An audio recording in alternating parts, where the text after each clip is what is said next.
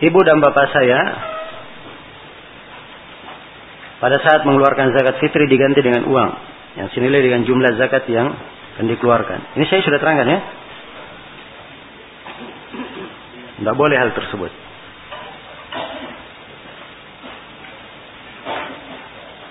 Iya, ini kita di pembahasan zakat fitri. Kita tidak terlalu banyak meluas tentang keutamaan dan seterusnya. Demikian pula di zakat, kita tidak terlalu banyak meluas menguraikan keutamaan zakat, hikmahnya, manfaatnya. Sebab memang yang kita tekankan di sini adalah pembahasan apa? Pembahasan fikihnya. Iya. Kalau kita ingin luas semuanya, ya pembahasan zakat perlu waktu dua hari. Iya. Untuk melengkapi semua pembahasan. Tapi ini kita berusaha apa? Meringkas. Ya, dan ini yang kita maksudkan dari pelajaran. Setiap dari pembahasan fikih ini kita tangkap semuanya cara ringkas ya sudut-sudut pembahasan fikih ini dalam setiap babnya sehingga kita selesai insya Allah punya gambaran apa? Sudah punya gambaran tentang bagaimana fikih Islam itu. Bagaimana fikih Islam itu. Nah, nanti berikutnya siapa yang ingin meluas, insya Allah ada buku-buku lain yang lebih apa? Lebih luas daripada ini. Ya, dan ini bukan daurah yang apa insya Allah bukan daurah yang terakhir ya. Yang mudah-mudahan insya Allah taala di kesempatan lain ya ustadz-ustadz kita yang lain insya Allah mengadakan juga apa namanya doro-doro yang semisal ini. Iya.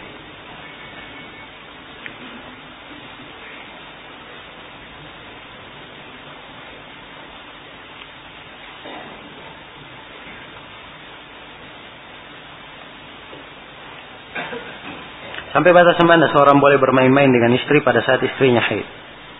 Iya sampai batasan apa namanya ya boleh dia melakukan segala sesuatu kata Nabi Isnau kulla illa nikah lakukan segala sesuatu kecuali apa hubungan suami istri ya dan kalau dia khawatir misalnya akan jatuh ke dalam hal yang misalnya uh, membuat dia tidak bisa menahan, menahan syahwatnya sehingga terjadi hal yang dilarang maka harusnya ya istri ya apa namanya dia memakai sarung, memakai izar. Karena itu di riwayat yang lain itu dibolehkan apa yang di atas apa?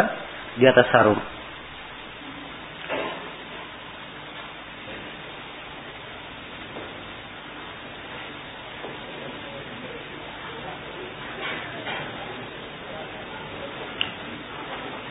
Hadits Ummu Habibah man hafadha ya, betulkah orang yang menjaga empat rakaat sebelum dan sesudah duhur haram masuk surga? Ya jelas haditsnya kan jelas.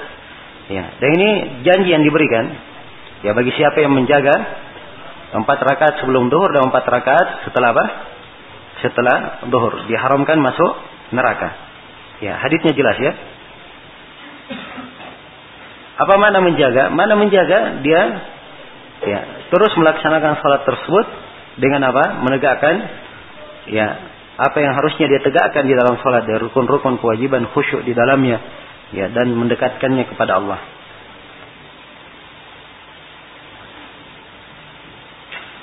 Bila saya continue dengan amalan ini, kemudian saya safar. Ya kalau dia safar, maka apa yang dituliskan, apa yang dia apa tinggalkan di safar dan di waktu mungkin dia tetap melaksanakannya, maka itu ditulis kebaikan untuknya. Tetap seperti orang yang apa? Seperti melakukannya ketika dia mungkin. Itu diterangkan dalam sebagian hadis dan itu diambil dari mana-mana umum dari syariat kita.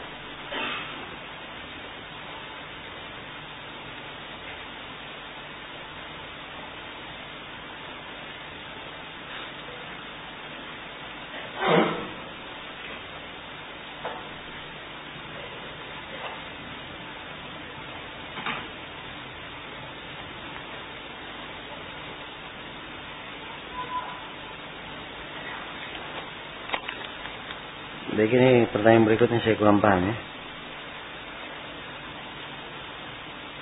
Apa hukum bayar zakat dengan uang? Iya. Kalau dia zakat harta ya dengan uang dikeluarkan. Emas dan perak dia keluarkan dengan uang. Ya. Zakat perdagangan dia bisa keluarkan dengan uang sebab itu kimahnya. Ya, jelas ya. Tapi kalau zakat pertanian, zakat peternakan, maka dikeluarkan dengan apa? Dengan hewan itu sendiri. Sebab itu yang disebutkan di dalam nasnaf. Jadi keluarkan dulu dengan itu, kemudian setelah itu, kalau dia ingin uangkan, boleh dia jual, kemudian dia bagikan. Kalau dia lihat itu lebih maslahat. Kalau dia melihat itu lebih maslahat.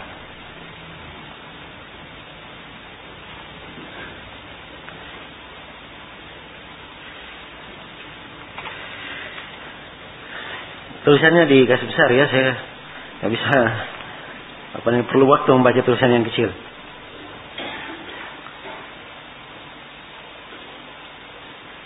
Apakah makmum boleh sujud sahwi ketika imam lupa dalam sholatnya dan lupa melaksanakan sujud sahwi? Imam belum paham apa sujud sahwi itu.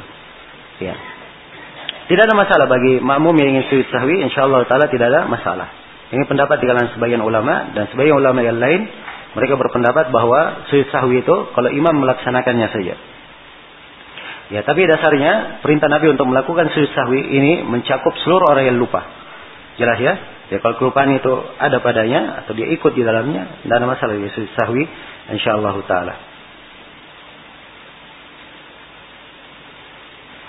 Bolehkah kita mengikuti imam apabila kunut subuh?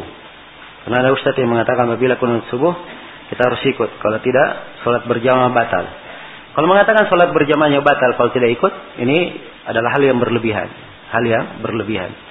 Tapi kalau masalah ikutnya, dia tetap ikut kunut, ya maka jawabannya boleh saja dia ikut. Ada dua ulama kita yang memberi fatwa di masa ini tentang itu. Ya Syekh Rabi memberi fatwa tentang itu juga Syekh Salal Fauzan. Nah, ya kalau memang ada yang kunut subuh. Jelas ya?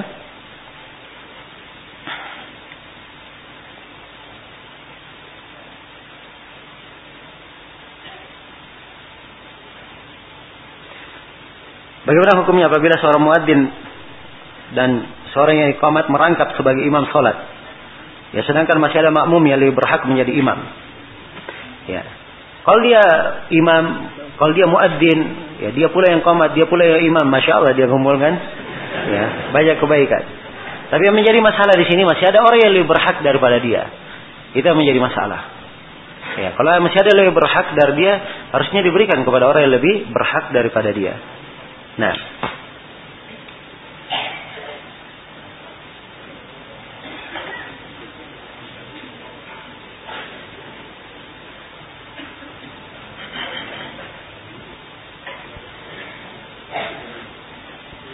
Ya, apakah bagi musafir ada sholat sunnah rawatib, musafir yang singgah? Ya jawabannya tidak ada sholat sunnah rawatib. Kalau dia safar. Sebab Nabi di waktu safar beliau hanya menjaga sholat apa? Dua rakaat sebelum subuh dan sholat witirnya. Ini menunjukkan sholat yang lainnya beliau tidak lakukan. Tapi bersamaan dengan itu, siapa yang ingin melakukan sholat rawatib, kita tidak punya dalil untuk melarangnya. Jelas ya? Tapi kita katakan, ya dia sebaiknya tidak melakukan sebab di dalam perjalanannya Nabi Shallallahu Alaihi Wasallam tidak apa? Tidak e, melakukan salat rawatib kecuali sebelum e, salat subuh saja.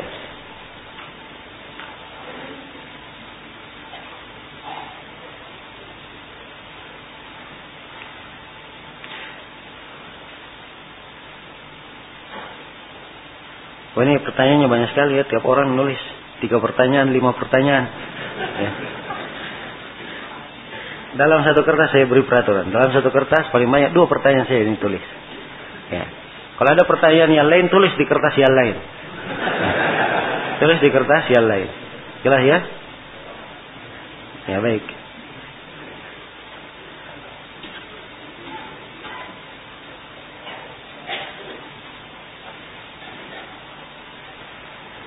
Kapan dibaca surah Al-Fatihah dalam sholat? Ya bagi imam jelas kapan dibacanya.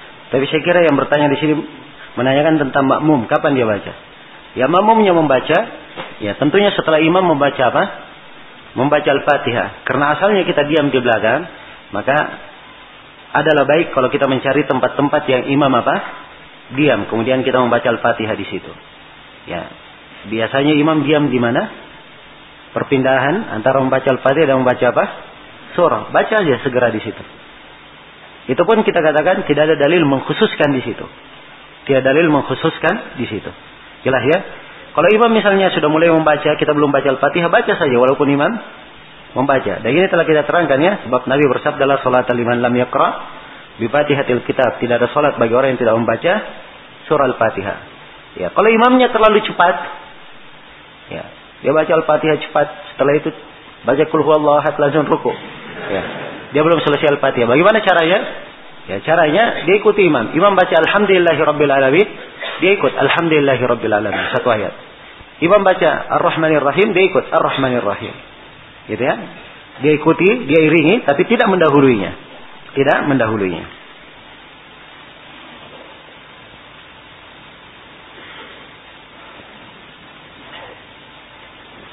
Di manakah istikharah dibaca? Di luar atau di dalam sholat? Kalau dari hadits Jabir itu nampak.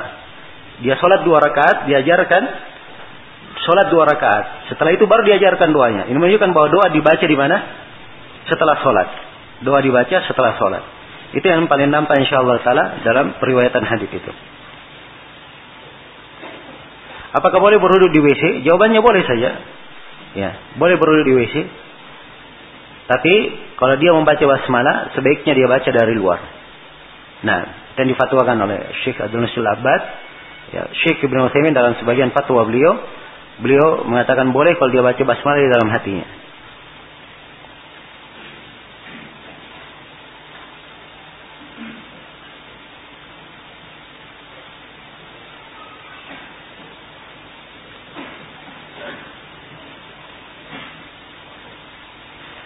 Apakah orang yang sakit yang sholatnya dengan berbaring juga menjaharkan bacanya? Iya, kalau sholat jahriyah, maghrib, isya dan subuh dia jaharkan. Kalau dia mampu menjaharkan. Asalnya itu adalah sunnah. Menjaharkan bacaan adalah apa? Sunnah. Kalau dia mampu menjaharkan, dia baca, jaharkan. Mana yang lebih utama menjadi imam? Imam yang paling banyak hafalannya atau paling bagus bacaannya? Ya. Yang didahulukan adalah imam yang paling pandai membaca Al-Quran. Akra'uhum li kitabillah. Itu yang didahulukan. Bukan di dalam masalah apa? Hafalan. Ya, ada yang hafal Al-Quran. Ada yang tidak hafal Al-Quran. Tapi dia dari sisi tajwid. Kemudian membaca Al-Quran. Dia lebih lebih pandai membaca. Maka ini yang didahulukan. Ini yang didahulukan. Sebab yang dimaksudkan adalah seorang membaca Al-Quran itu sebagaimana diturunkannya. Sebagaimana apa? Diturunkannya.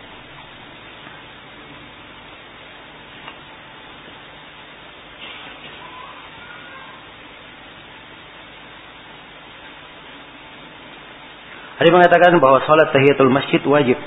Bagaimana kalau dia datang sudah sholat wajib? Ya dia datang langsung sholat wajib. Sholat wajibnya sudah menggugurkan tahiyatul masjid. Ya kan? Tahiyatul masjid kan dua rakaat. Dia datang sholat wajib. Sholat wajibnya paling sedikit berapa? Dua rakaat subuh. Selesai. Itu bukan dua rakaat. Masuk kan dalam dua rakaat. Kalau dia sholat duhur empat rakaat, sudah lebih bahkan. Ya. Jelas ya? Ya. Dan tidak perlu dia niatkan tahiyatul masjid. Sebab dengan dia sudah sholat empat rakaat itu sudah apa namanya mengangkatnya. Oh, simpan sini.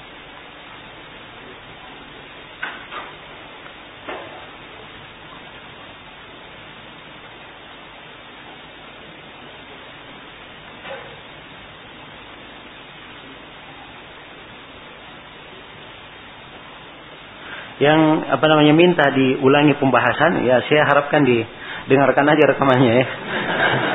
ya sebab ini perlu waktu terlalu banyak pertanyaan ya. ya. Kecuali kalau ada masalah yang berkaitan dengan pelajaran ada yang kurang jelas, nah itu nggak ada masalah. Kita berikan kejelasan. Tapi kalau minta diulangi, ya ini sebaiknya dengar rekaman saja. Hah? Oh ya. Ya, ya, barakallahu fiik.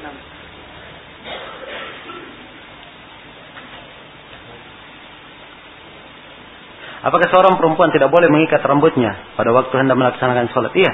Kalau dia mau sholat, dia hamparkan rambutnya. Tidak boleh diikat.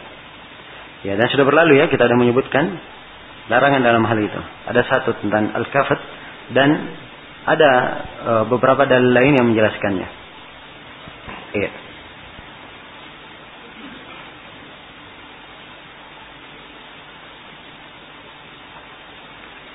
Apakah muntah membatalkan wudhu? Ini sudah berlalu ya. Batal atau tidak? Tidak membatalkan. Kita katakan semua hadis yang mengatakan membatalkan semuanya apa? Lemah.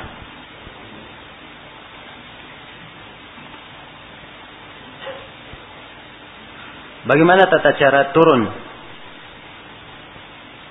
dari etidal untuk sujud? Ya. Turun dari etidal untuk sujud, ya. Ada dua hadis ada yang mengatakan tangan dahulu kemudian apa?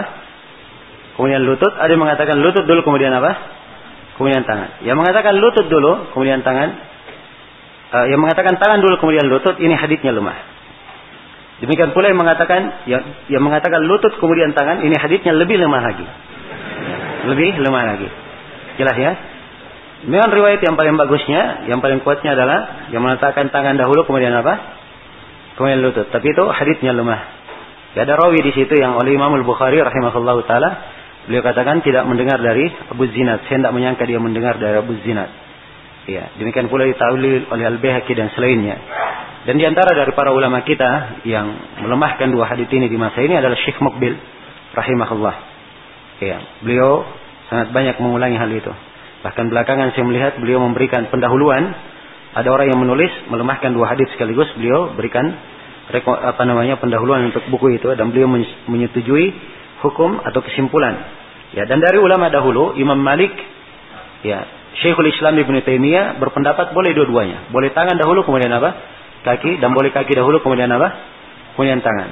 Tapi kalau Syekhul Islam beliau memandang semua hadisnya sahih. Karena itu boleh dua-duanya. Boleh dua-duanya. Boleh tangan dahulu kemudian apa? Kaki dan boleh kaki dahulu kemudian tangan. Asalnya ada keluasan. Bagi orang yang melemahkan, semuanya lemah. Ya, asalnya tidak ada tuntunan dalam hal ini, berarti bebas. Boleh tangan dulu kemudian kaki, boleh kaki dulu kemudian apa? Tangan. Dan boleh sekaligus, tidak apa-apa. Ya. Jelas ya? ada sebagai ikhwah yang ditanya tentang masalah ini, tentang silam pendapat.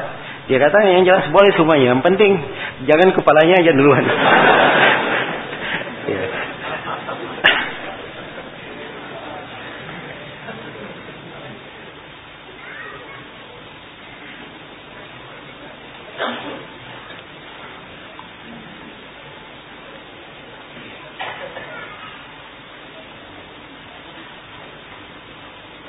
Ada dalil yang menjelaskan tentang tidak bolehnya sholat witir melebihi sholat malam yang hanya dua rakaat. Apakah ada dalil? Nah, witir Nabi SAW pernah melakukannya lima sekaligus, ada riwayat tujuh sekaligus. Ya, boleh. Itu witir. Kalau sholat malam ya harus dua-dua kalau sholat malam. Sholatul lail masna masna. Kalau witir adalah diganjilkan. Ya, ija'alu akhir salatikum minal lail al-witir. Diganjilkan memang. Bagaimana soft orang yang berjamaah dengan satu orang makmum. Kalau dia satu orang makmum, maka makmum itu berdiri pas di sebelah apa? Sebelah kanannya. Ini sudah kita jelaskan ya.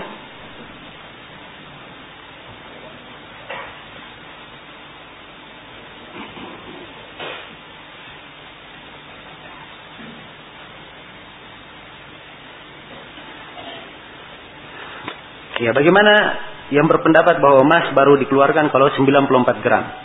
Ya saya nggak tahu ya dari mana sisi menghitungnya. Andai kata ada hitungan dari para ulama yang mengarah seperti itu, itu adalah itihadnya. Kalau dianggap itu kuat, tidak ada masalah diamalkan. Tapi dalam hal yang seperti ini dia mengambil uh, tahap yang hati-hati itu lebih bagus, ya. Itu lebih baik.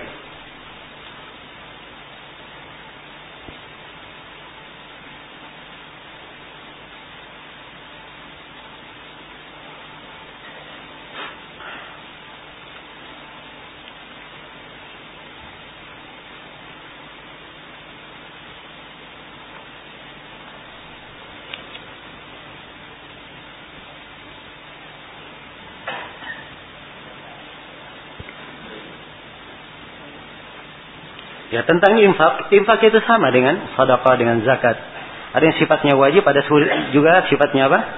Sifatnya sunnah. Yang infak fi itu juga apa? Konteksnya umum. Ada yang wajib, ada yang apa?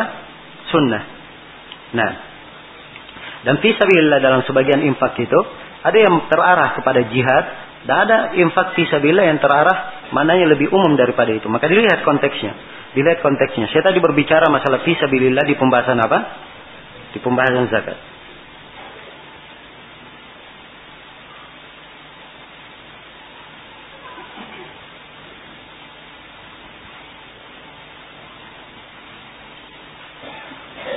Ya seorang penguasa punya modal 10 juta. Di awal Januari kemudian modal ini berkembang. Yang usahanya selama 10 bulan.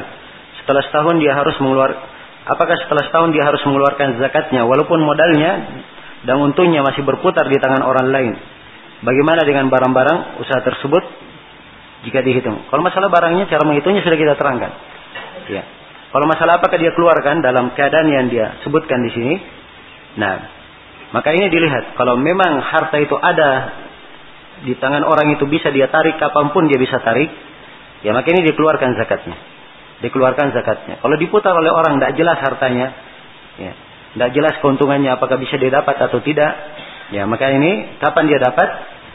Kapan dia dapat? Baru dia keluarkan. Ya, baru dia keluarkan. Jelas ya?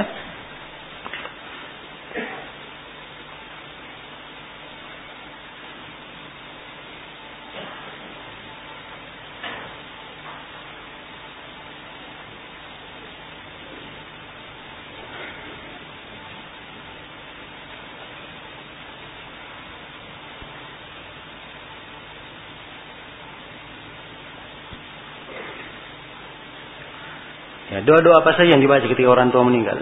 Baca doa apa saja yang di dalamnya terdapat kebaikan untuk orang tua dan kalau ada doa-doa yang berasal dari Al-Quran dan Hadith, maka itu lebih bagus untuk dibacakan.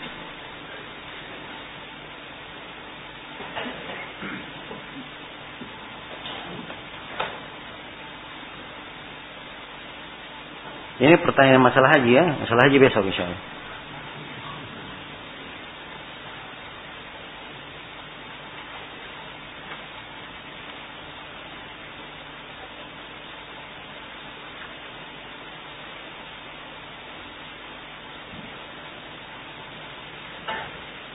Bagaimana hukumnya duduk dengan menyilangkan kaki pada saat duduk istirahat?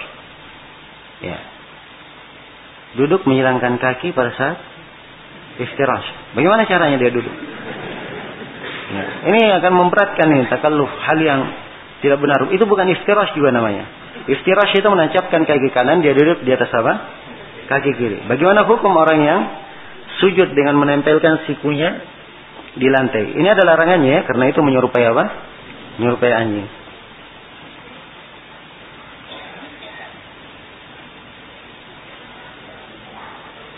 Ya boleh kamu apa namanya memasang bendera putih atau lainnya sebagai tanda orang yang mati. Ya tidak ada hal yang seperti itu dalam masalah. Ya dan ini termasuk apa? Termasuk na'yu yang keliru. Ya jelas ya na'yu yang keliru. Ya. Apalagi kalau dia sudah meninggal masih tetap dipasang bendera putihnya untuk pertanda takziah. Ya, ini kesalahan lain lagi. Ya. Maksudnya setelah dikubur masih dipasang bendera.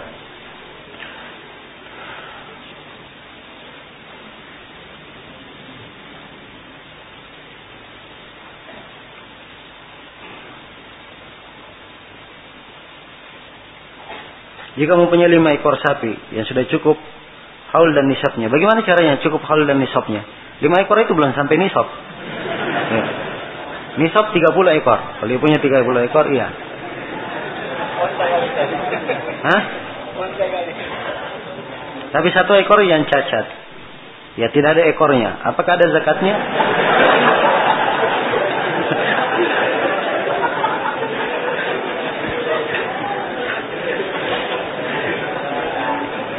ya. Ya baik.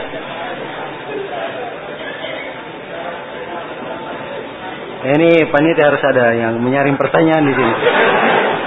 Ya. Dilihat ininya.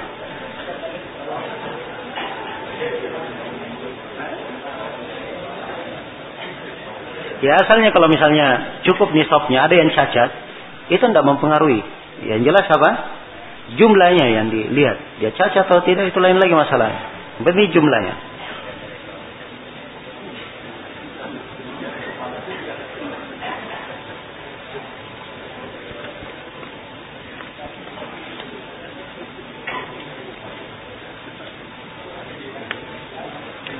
Apabila seorang telah mukim di luar daerah orang tuanya, lalu dia pulang ke kampung, orang tuanya hanya sekedar silaturahmi. Apakah sholatnya dia kosor atau sempurna? Jadi kalau dia sudah pindah mukim, dia tidak di dia bukan di daerah itu lagi, maka dia dihitung musafir, dihitung musafir. Jelas ya? Kecuali kalau dia punya dua tempat tinggal, kadang di ini perjalanan di ada tempat lainnya lagi, tempat orang tuanya, maka dia punya dua tempat mukim. Orang yang punya dua tempat mukim, di mana pun dia berada, dia dianggap mukim.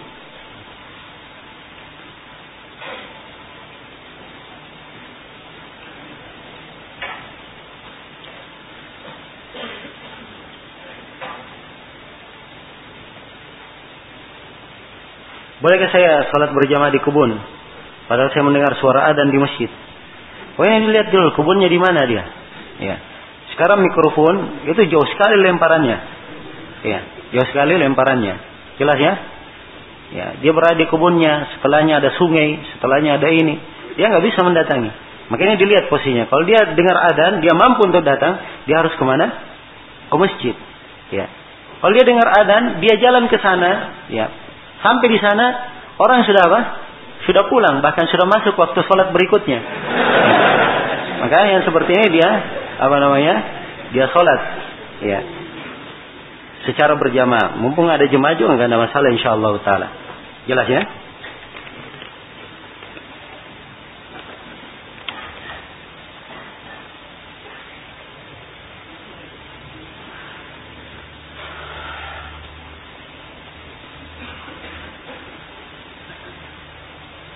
Apakah bangkai orang kafir adalah najis? Jawabannya bukan najis. Ya, bangkai orang kafir bukan najis. Ayat di dalam Al-Quran, Innamal musyrikuna najasun. Sungguhnya kaum musyrikin itu adalah najis. Itu adalah najis ma'nawi. Najis ma'nawi. Kesyirikan mereka adalah najis. Adapun jasadnya tidak najis. Dalilnya hadis Sumama bin Usal, riwayat Bukhari dan Muslim. Ketika beliau ditangkap oleh para sahabat waktu itu masih kafir, ia diikat di mana? Di masjid. Andai kata najis, nah boleh mengikat orang kafir di mana? Di masjid. Waktu itu masih kafir beliau. Berapa hari diikat di masjid? Diberi makan oleh Rasulullah. Ya, setelah itu Rasulullah melepas, memerintah supaya dilepaskan talinya. Kata beliau, silahkan kamu pergi. Maka semua pun berdiri keluar, kemudian dia mandi, setelah itu dia masuk, dia mengucapkan syahadat. Ya, baru mengucapkan syahadat masuk Islam. Jadi sebelumnya apa? Kafir beliau radhiyallahu taala anhu. Jelas ya? Maka ini di antara dalil yang menunjukkan bahwa kafir itu tidak najis jasadnya. Iya.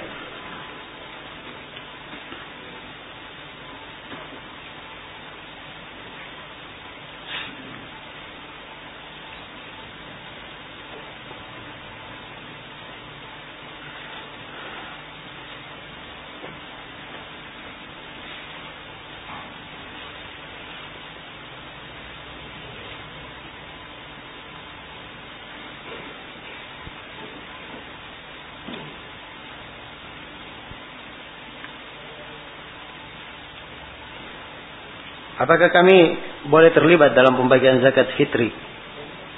Bukan zakat fitrah ya, zakat fitri. Diganti istilah-istilah yang apa namanya saya sudah sebutkan ya, diganti istilahnya. Hanya untuk menyelamatkan zakat tersebut agar tidak dimasukkan ke tempat lain supaya bisa terbagi kepada yang semestinya. Apakah ini tidak termasuk memberontak kepada imam? Ya. Makanya dilihat di sini terlibatnya di mana. Kalau dia terlibat dalam hal yang diizinkan, itu tidak ada masalah. Perlu diketahui ya bahwa di negeri kita ini, ya itu tentang masalah zakat fitri, bahkan zakat mal secara umum, pemerintah memberikan keluasan. Ya. Mereka tidak pernah ada pengumuman, zakat itu harus diserahkan kepada mereka saja. Tidak ada. Jelas ya? Nah, bahkan seperti yang saya sebutkan, pengelolaan zakat di negeri kita ini masih perlu dikembangkan lagi. Harusnya dikembangkan pengelolaan zakat supaya bisa menjadi perekonomian yang baik untuk umat Islam dan memberikan apa? kebaikan untuk orang-orang yang perlu ya dari fakir miskin dan selainnya.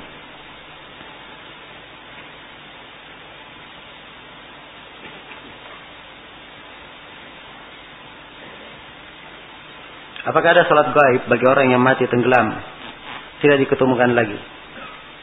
Ya. Kalau memang dia tidak diketemukan lagi, sudah sekian lama tidak diketemukan, dilakukan salat gaib, insya Allah taala tidak ada masalah. Ya, sebab dugaan besarnya adalah apa? Dia sudah meninggal.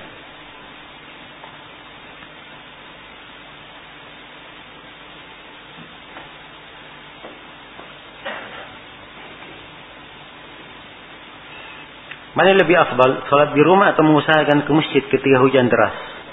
Ketika hujan ada udur bagi orang yang salat di mana? Salat di rumah. Ya. Dan Allah cinta kepada orang yang mendatangi keringanan yang Allah berikan. Maka ini dilihat keadaannya, dilihat keadaannya. Kalau dia misalnya ingin sholat di rumah itu adalah rukhsah, hal yang boleh. Kalau dia datang ke masjid, ya, walaupun agak berat sedikit, tapi dia datang ke masjid, maka insya Allah taala ini juga adalah hal yang baik hal yang baik. Jelas ya? Sambil dia menjaga dirinya, jangan apa namanya masuk ke dalam golongan orang yang terlalu berlebihan dalam perkara. Ya.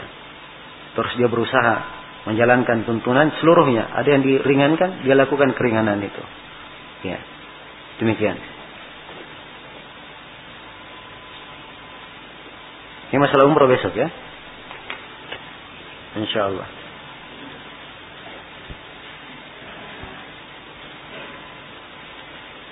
Ya, baik, sudah habis waktunya. Oh, banyak sekali pertanyaan antum ya.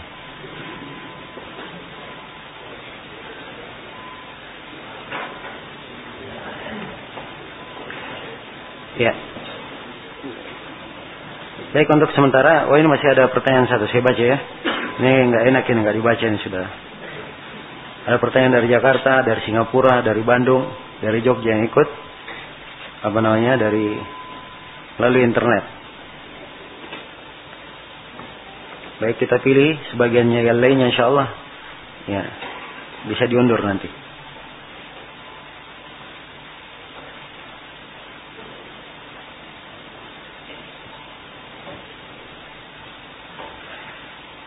Bila dalam salat dua rakaat, pada saat duduk terakhir dia meyakini duduk yang benar iftirash. Pada saat lalu pada saat duduk tawarruk, apakah dia pada saat dia duduk dia duduk tawarruk? Apakah dia sujud sahwi karena kelupaan? Ya, duduk iftirash dan duduk apa namanya? Tawarruk itu hukumnya apa? Wajib sunnah rukun? Hah? Tidak ada di kewajiban kemarin ya. Tidak pula di rukun. Berarti dia mainnya di mana? di sunnah. Jelas ya? Jadi dia sunnah. Kemarin kita sebutkan. Hal yang sunnah kalau ditinggalkan ada sujud sahwi atau tidak? Ya. Tidak ada sujud sahwi menurut pendapat yang apa? Terkuat. Kalau Imam Syaukani apa beliau lihat? Ada? Ya ada ya kalau menurut Syaukani. Meninggalkan yang sunnah. Ya. Tapi kita telah jelaskan ya yang kuatnya tidak ada.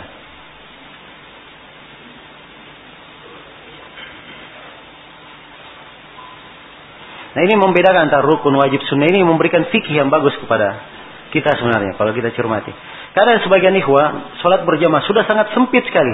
Dia masih maksa juga untuk tawarruk. Ya. Sehingga mengganggu di sampingnya. Ya, ini keliru ya. Dia tawarruk sunnah. Mengganggu di sampingnya itu haram hukumnya. Ya. Jelas ya? Maka tidak boleh dia melakukan hal yang sunnah untuk mengganggu orang lain. Dia duduk biasa saja. Tidak apa-apa. InsyaAllah ta'ala.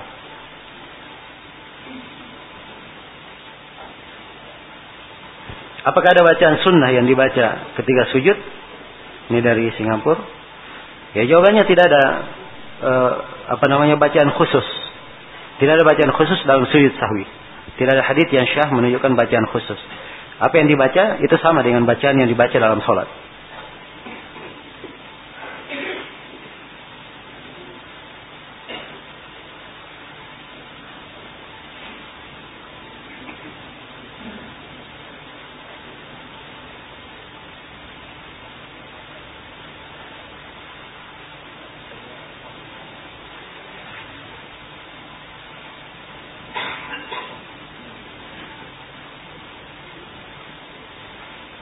Ini dari Jogja di tempat saya zakat fitri ada yang mengumpulkan dalam bentuk uang. Oleh panitia diberikan beras dari uang tersebut untuk kemudian dibagikan. Ya kalau dia sendiri yang minta uang, maka ini keliru ya. Harusnya dia minta apa? Dia minta beras. Tapi kalau ada yang datang dia apa namanya menyerahkan uang, maka dinasihati untuk beli beras. Ya kalau dia mengatakan saya wakilkan untuk beli beras, maka itu bagus dibantu saja nggak apa-apa. Kalau dia tetap ngotot dia berikan dan jelas saya apa namanya memberikan uang. Maka harusnya amil walaupun tidak diperintah dia dia apa? Dia belikan beras supaya syah menjadi orang tersebut. Dia bantu saudaranya. Nah dan itu insya Allah tidak ada masalah. Sebab asalnya dia sudah mengeluarkan untuk kewajibannya. Sisa diarahkan kepada yang semestinya. Baik sekiranya ini dulu. Subhanakallahumma bihamdik. Asyhadu an la ilaha illa anta. Astaghfiruka wa atubu ilaik. Walhamdulillahirabbil alamin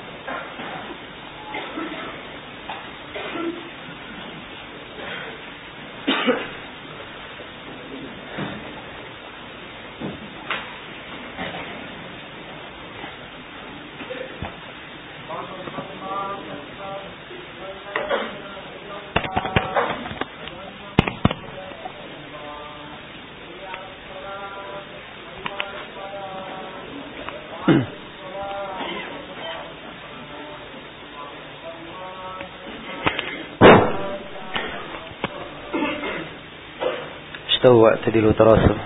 Soft diluruskan dan dirapatkan.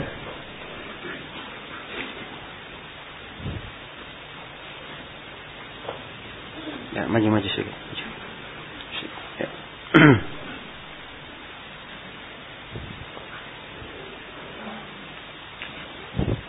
maju sedikit, maju.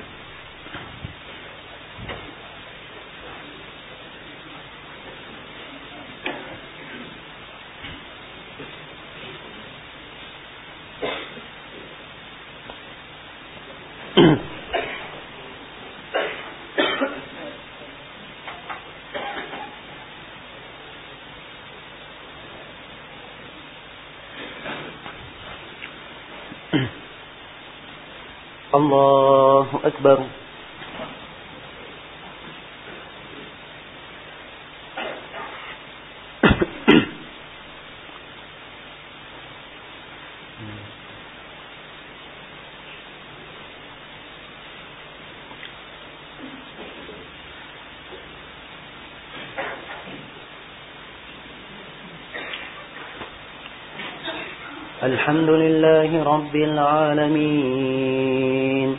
الرحمن الرحيم.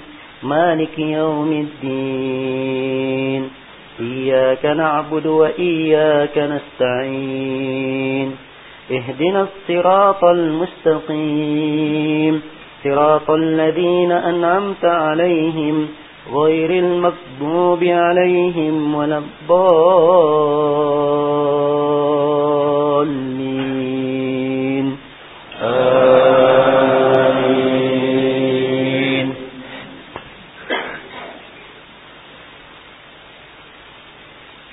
عما يتساءلون عن النبأ العظيم الذي هم فيه مختلفون كلا سيعلمون ثم كلا سيعلمون ألم نجعل الأرض مهادا والجبال أوتادا وخلقناكم أزواجا وجعلنا نومكم سباتا وجعلنا الليل لباسا وجعلنا النهار معاشا وبنينا فوقكم سبعا شدادا وجعلنا سراجا وهاجا وأنزلنا من المعصرات ماء ثجاجا لنخرج به حبا ونباتا وجنات ألفافا إن يوم الفصل كان ميقاتا يوم ينفخ في الصور فتأتون أفواجا وفتحت السماء فكانت أبوابا وسيرت الجبال فكانت سرابا إن جهنم كانت مرصادا للطاغين مآبا لابثين فيها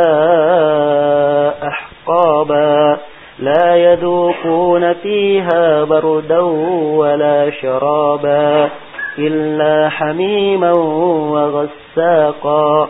جزاء وفاقا. إنهم كانوا لا يرجون حسابا. وكذبوا بآياتنا كذابا. وكل شيء أحصيناه كتابا. فذوقوا فلن نزيدكم إلا عذابا. الله أكبر.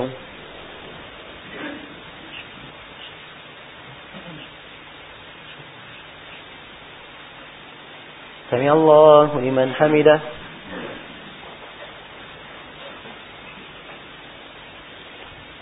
الله أكبر.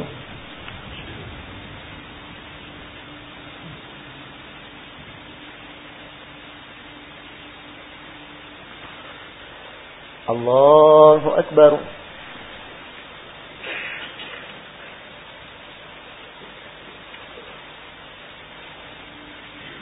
الله أكبر.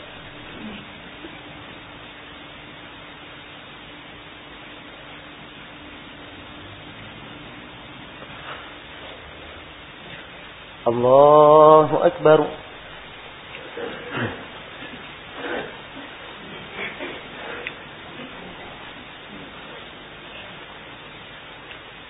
الحمد لله رب العالمين.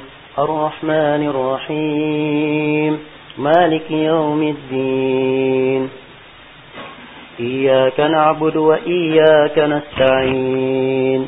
اهدنا الصراط المستقيم. صراط الذين أنعمت عليهم غير المكذوب عليهم ولا الضالين.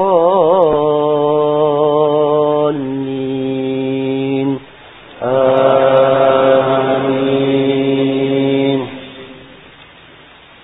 إن للمتقين مفازا حدائق وأعنابا.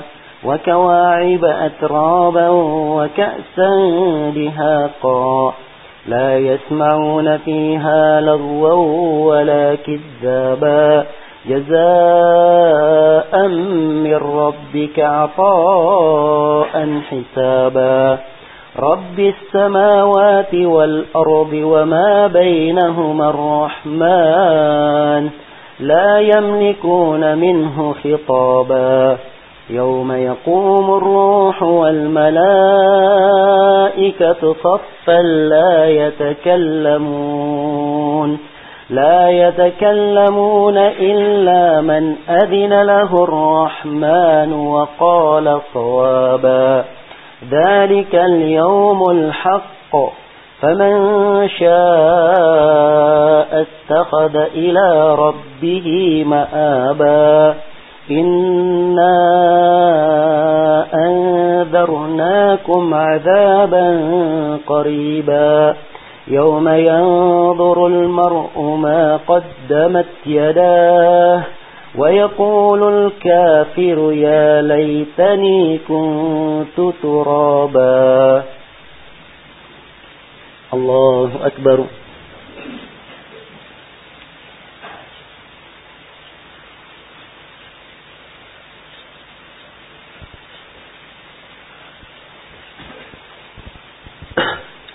سمع الله لمن حمده.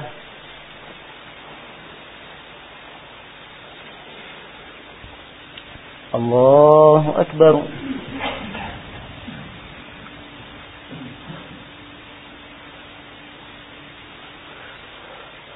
الله أكبر.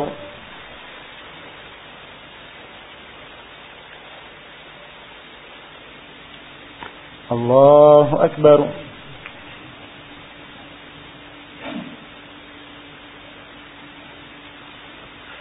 الله أكبر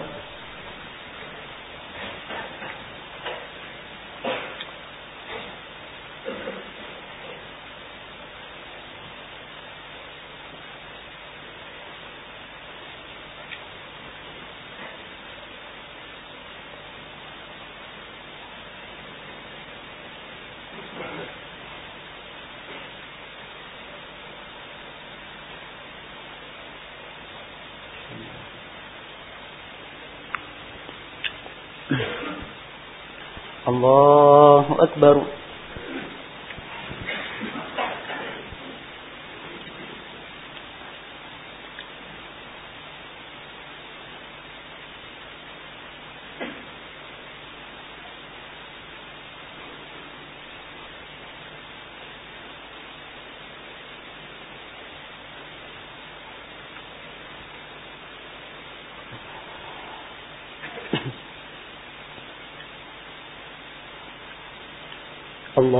الله أكبر.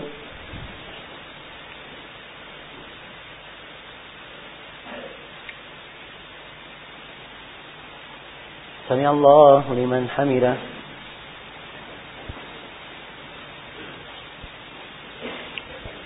الله أكبر.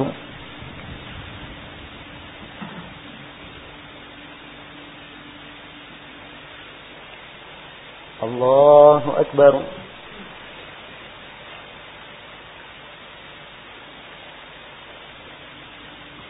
الله أكبر.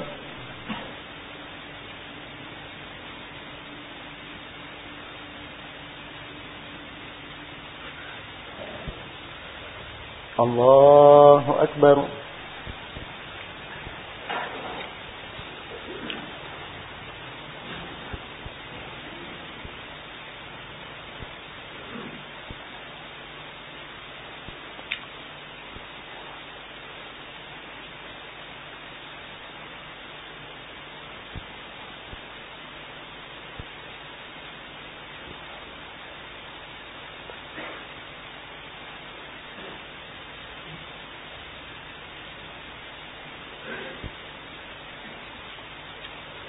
الله أكبر.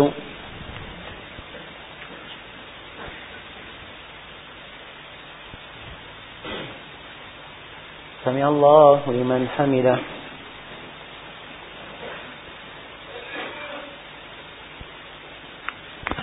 الله أكبر.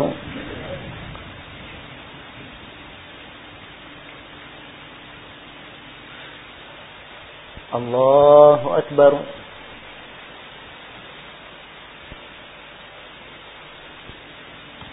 الله أكبر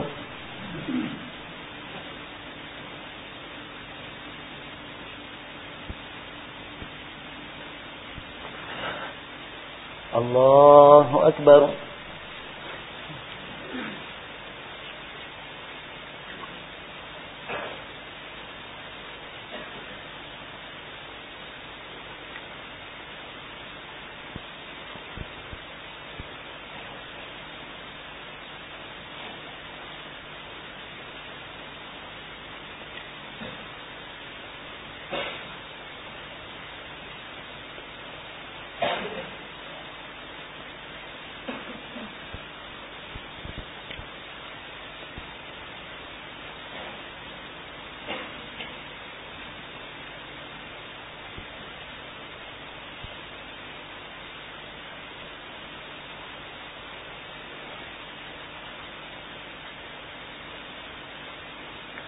السلام عليكم ورحمة الله.